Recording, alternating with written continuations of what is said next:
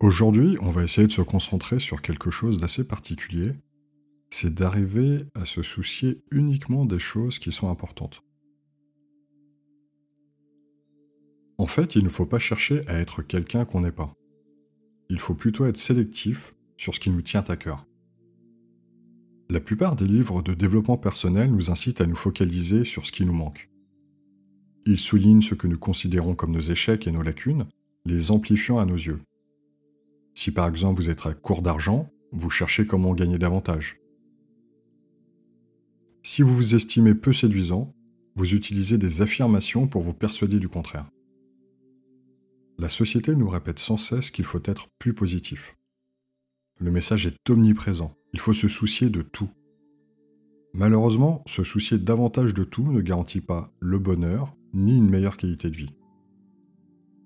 Vivre heureux, ce n'est pas se préoccuper de tout, mais de ce qui compte vraiment. En tant qu'être humain, nous accordons trop d'importance à des choses qui, au fond, n'ont pas d'importance. Et cela ne fait que nous faire sentir mal. En d'autres termes, nous nous retrouvons piégés par des émotions surgissant de nulle part et nous nous blâmons pour ces sentiments. La solution à cette espèce de boucle infernale est simple. Ne donnez pas d'importance à vos expériences négatives, l'anxiété, la colère, la culpabilité, la peur, car c'est normal en fait d'éprouver ces sentiments. Il est normal de ne pas être au top parfois. Vous blâmer pour des émotions naturelles ne fera qu'empirer les choses. La maturité en fait, c'est savoir se préoccuper uniquement de ce qui est essentiel.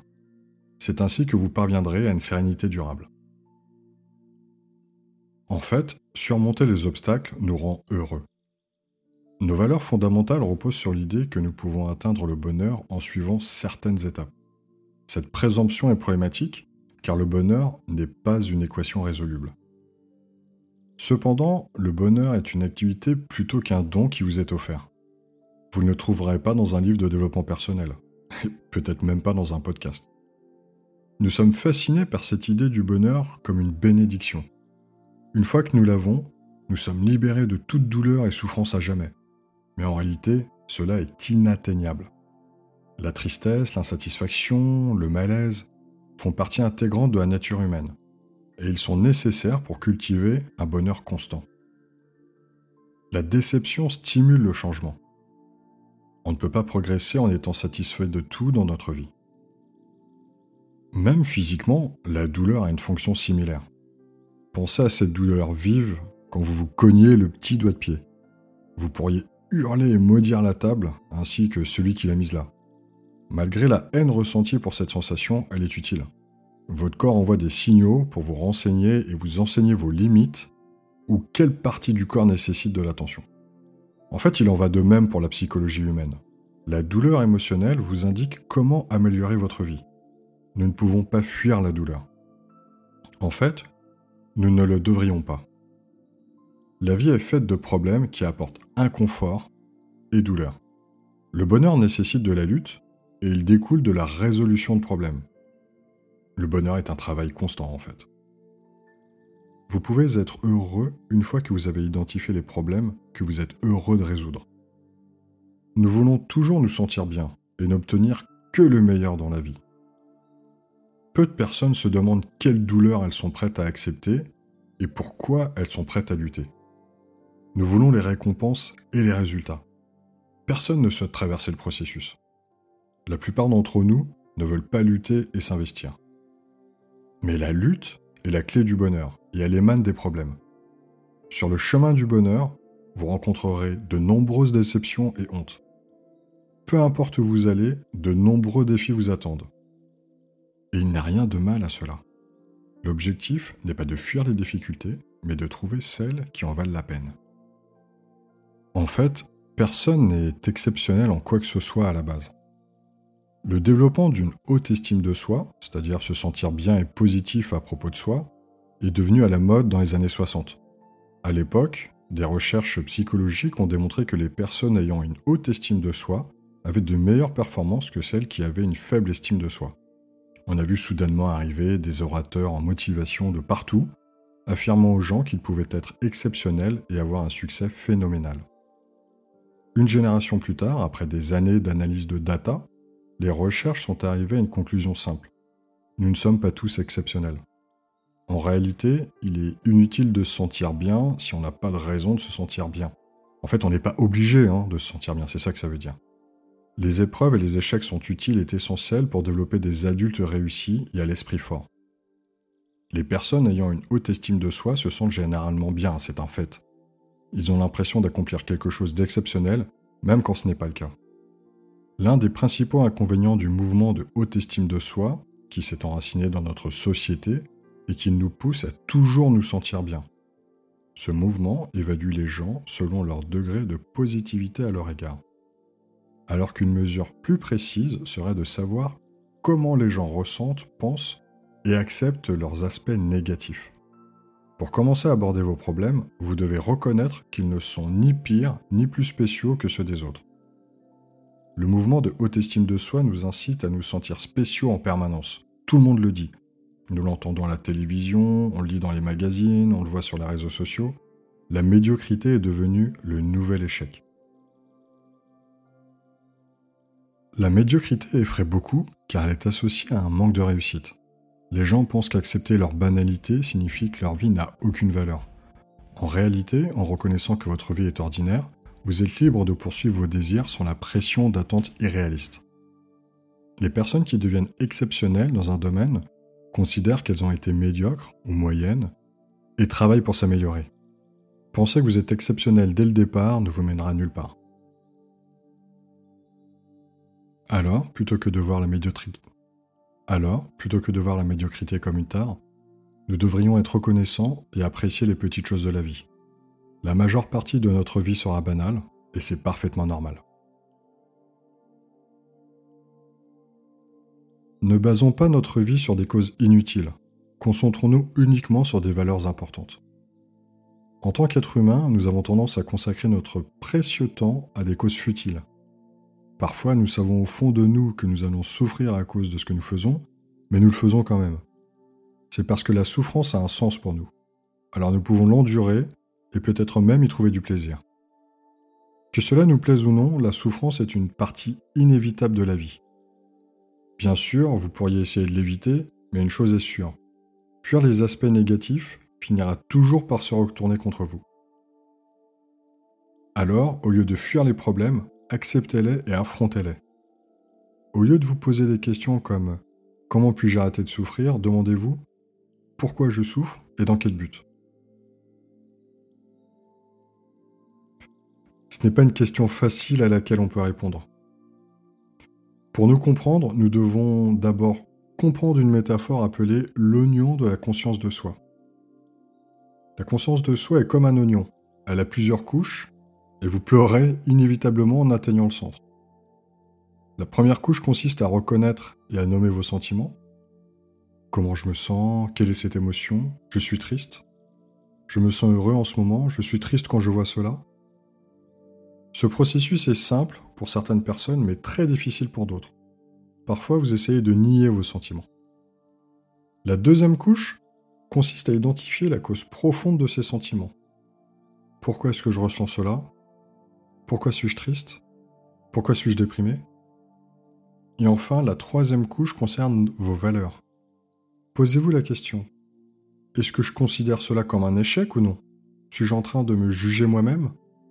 À quelles normes je m'attends ainsi qu'aux autres pour vivre? Ce niveau est difficile car il exige une introspection minutieuse et beaucoup d'efforts. En même temps, il est crucial car nos valeurs définissent nos problèmes qui à leur tour déterminent notre bien-être. Modifier vos valeurs et votre définition de l'échec et du succès changera votre perception de nombreux problèmes. Alors qu'à contrario, nier la négativité conduit à perpétuer les problèmes plutôt qu'à les résoudre.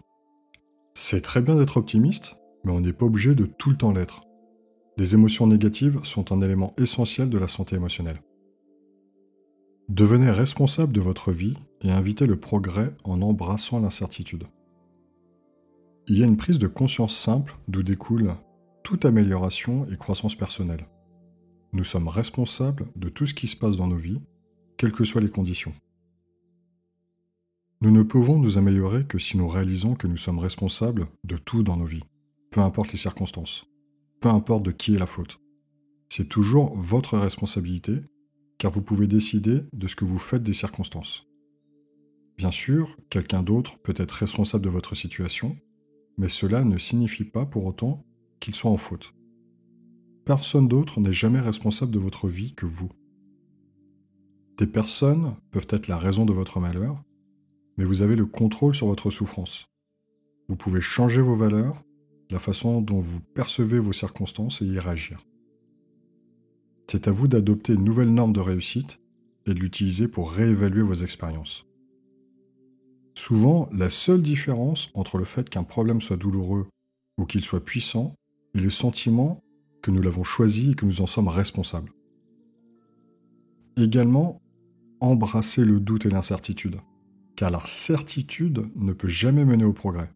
La certitude peut être réconfortante, mais vous devez poursuivre le doute. Remettez en question vos valeurs, vos croyances et vos sentiments. Rappelez-vous que vous ne pouvez être sûr de votre avenir que si vous prenez des mesures pour le façonner vous-même. Arrêtez de prouver que vous avez toujours raison. Au lieu de cela, réfléchissez à pourquoi vous avez tort. L'incertitude nous pousse vers le progrès les gens qui pensent tout savoir n'apprennent jamais rien. Le premier pas vers l'apprentissage est de reconnaître que nous ne savons pas quelque chose. Accepter notre manque de connaissances nous donne alors de l'espace pour des opportunités d'amélioration et de croissance. Embrasser l'incertitude est une étape essentielle pour évaluer nos priorités et nos valeurs. Car pour changer nos valeurs, il faut d'abord les soumettre à un examen minutieux. Se poser des questions comme ⁇ Et si j'avais tort? Qu'est-ce que cela signifierait d'avoir tort? Avoir tort rendrait-il mon problème actuel meilleur ou pire pour moi ou pour les autres? Toutes ces questions vous aidera à être un peu moins sûr de vous. Le paradoxe du succès, ou quand l'échec est la voie à suivre. Le succès est proportionnel au nombre de fois où vous avez échoué, et l'amélioration provient d'une série de petits revers. Il y a un dicton populaire qui dit que le talent est surestimé. J'ai bien dit surestimé. Le succès dépend moins de vos préconditions que du travail que vous investissez dans quelque chose. Nous ne pouvons réussir que lorsque nous sommes prêts à échouer, afin que nous puissions apprendre et grandir. Regardez un enfant. Quand il apprend à marcher, il tombera et se fera mal des centaines de fois. Mais l'enfant ne renoncera jamais, ni n'arrêtera d'essayer. L'échec et l'inconfort font partie du processus. Vous devrez échouer de nombreuses fois si vous voulez réussir en quelque chose. En vieillissant, nous développons une sorte d'aversion pour l'échec. Et nous restons focus, concentrés sur ce que nous savons faire, ou ce que nous savons bien faire. Cela concerne notre système éducatif, avec des parents trop protecteurs ou trop critiques, ou les deux, et les médias de masse. Éviter l'échec crée une évitation des actions essentielles pour réussir. En fait, il vaut mieux se fixer des objectifs axés sur le processus et d'agir avec euh, le principe de faire quelque chose. Il est inutile de réfléchir longtemps à un problème. Il vaut mieux se lever et agir. Une fois que vous commencez, des idées vous viendront. Si vous avez besoin de plus de motivation, commencez par des petites actions. N'importe quoi fonctionne bien. Essayez d'observer les résultats de vos actions. Vous pouvez ensuite récolter le fruit de ces actions pour vous motiver. C'est un processus pour créer de la motivation. Au global, refusez ce qui n'ajoute pas de valeur à votre vie et méditez sur votre mortalité. Le refus est une compétence essentielle dans la vie. Il améliore votre résistance en vous permettant de vous concentrer sur ce qui compte vraiment tout en lâchant ce qui ne vaut pas la peine. Si nous n'apprenons pas à refuser, nous n'adoptons aucune prise de position réelle. Lorsque vous vous engagez envers quelque chose, vous dites essentiellement non à autre chose. Dire non ne vous enferme pas. Cela vous libère de certaines futilités pour que vous puissiez vous consacrer à ce qui est vraiment essentiel. Par exemple, pour construire des relations saines, les deux parties doivent pouvoir dire non aux trivialités. Il faut prendre le temps de discuter des différences, établir des limites et assumer les problèmes. C'est seulement ainsi qu'une véritable confiance et acceptation peuvent se mettre en place. De plus, nous devons, de temps en temps, méditer sur notre propre mortalité pour vivre pleinement, heureux et épanoui. Peu de gens sont enclins à penser ou à parler de la mort. Certains ont même peur de l'admettre. Aussi étrange que cela puisse paraître, la mort donne un sens à notre vie. Si nous étions immortels, rien n'aurait d'importance. Nos valeurs et expériences seraient dénuées de sens. Réfléchir profondément à la mort de temps en temps nous aide à relativiser nos problèmes et à apprécier la vie. Si vous craignez la mort ou êtes trop préoccupé par l'idée que l'on souvienne de vous après votre disparition, vous ne pourrez jamais vivre pleinement. Ernest Baker a reçu un prix Pulitzer pour son livre La négation de la mort, dans lequel il introduit le terme terreur de la mort. C'est une anxiété présente dans toutes nos actions et pensées. Elle découle de la prise de conscience de notre mortalité et change notre perception de la vie.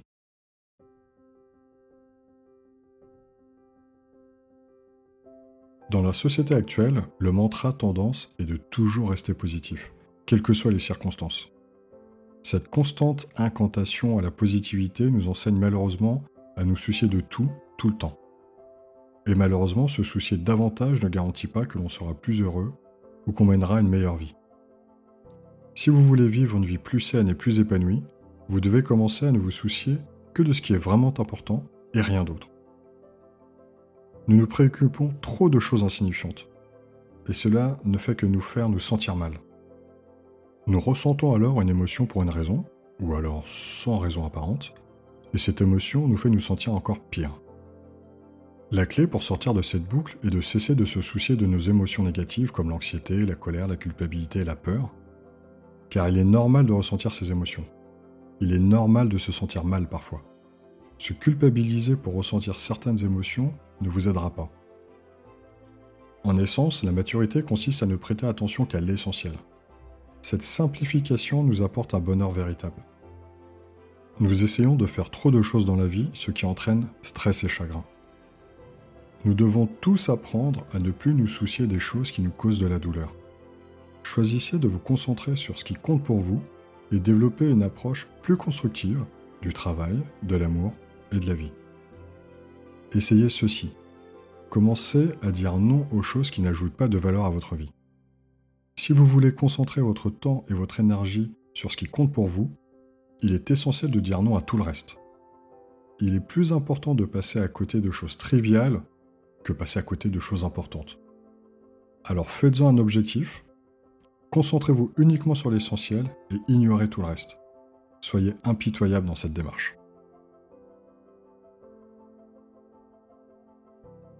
Et c'est ainsi que s'achève cet épisode euh, du podcast Bien-être et Résilience. J'espère qu'il vous a plu. Alors surtout, ne confondez pas le fait de ressentir des sentiments comme la tristesse, le chagrin, j'allais dire de manière ponctuelle, avec le fait de le ressentir constamment. En gros, lorsqu'on ressent de la tristesse ou un vide, j'allais dire euh, de manière constante, c'est vraiment que là, on peut potentiellement être euh, en phase de dépression ou autre. Si vous avez l'impression d'être constamment triste, vide, je vous invite à écouter l'épisode qui traite de la dépression et j'espère que ça vous apportera des réponses. A bientôt, prenez soin de vous et n'oubliez pas que la santé mentale compte.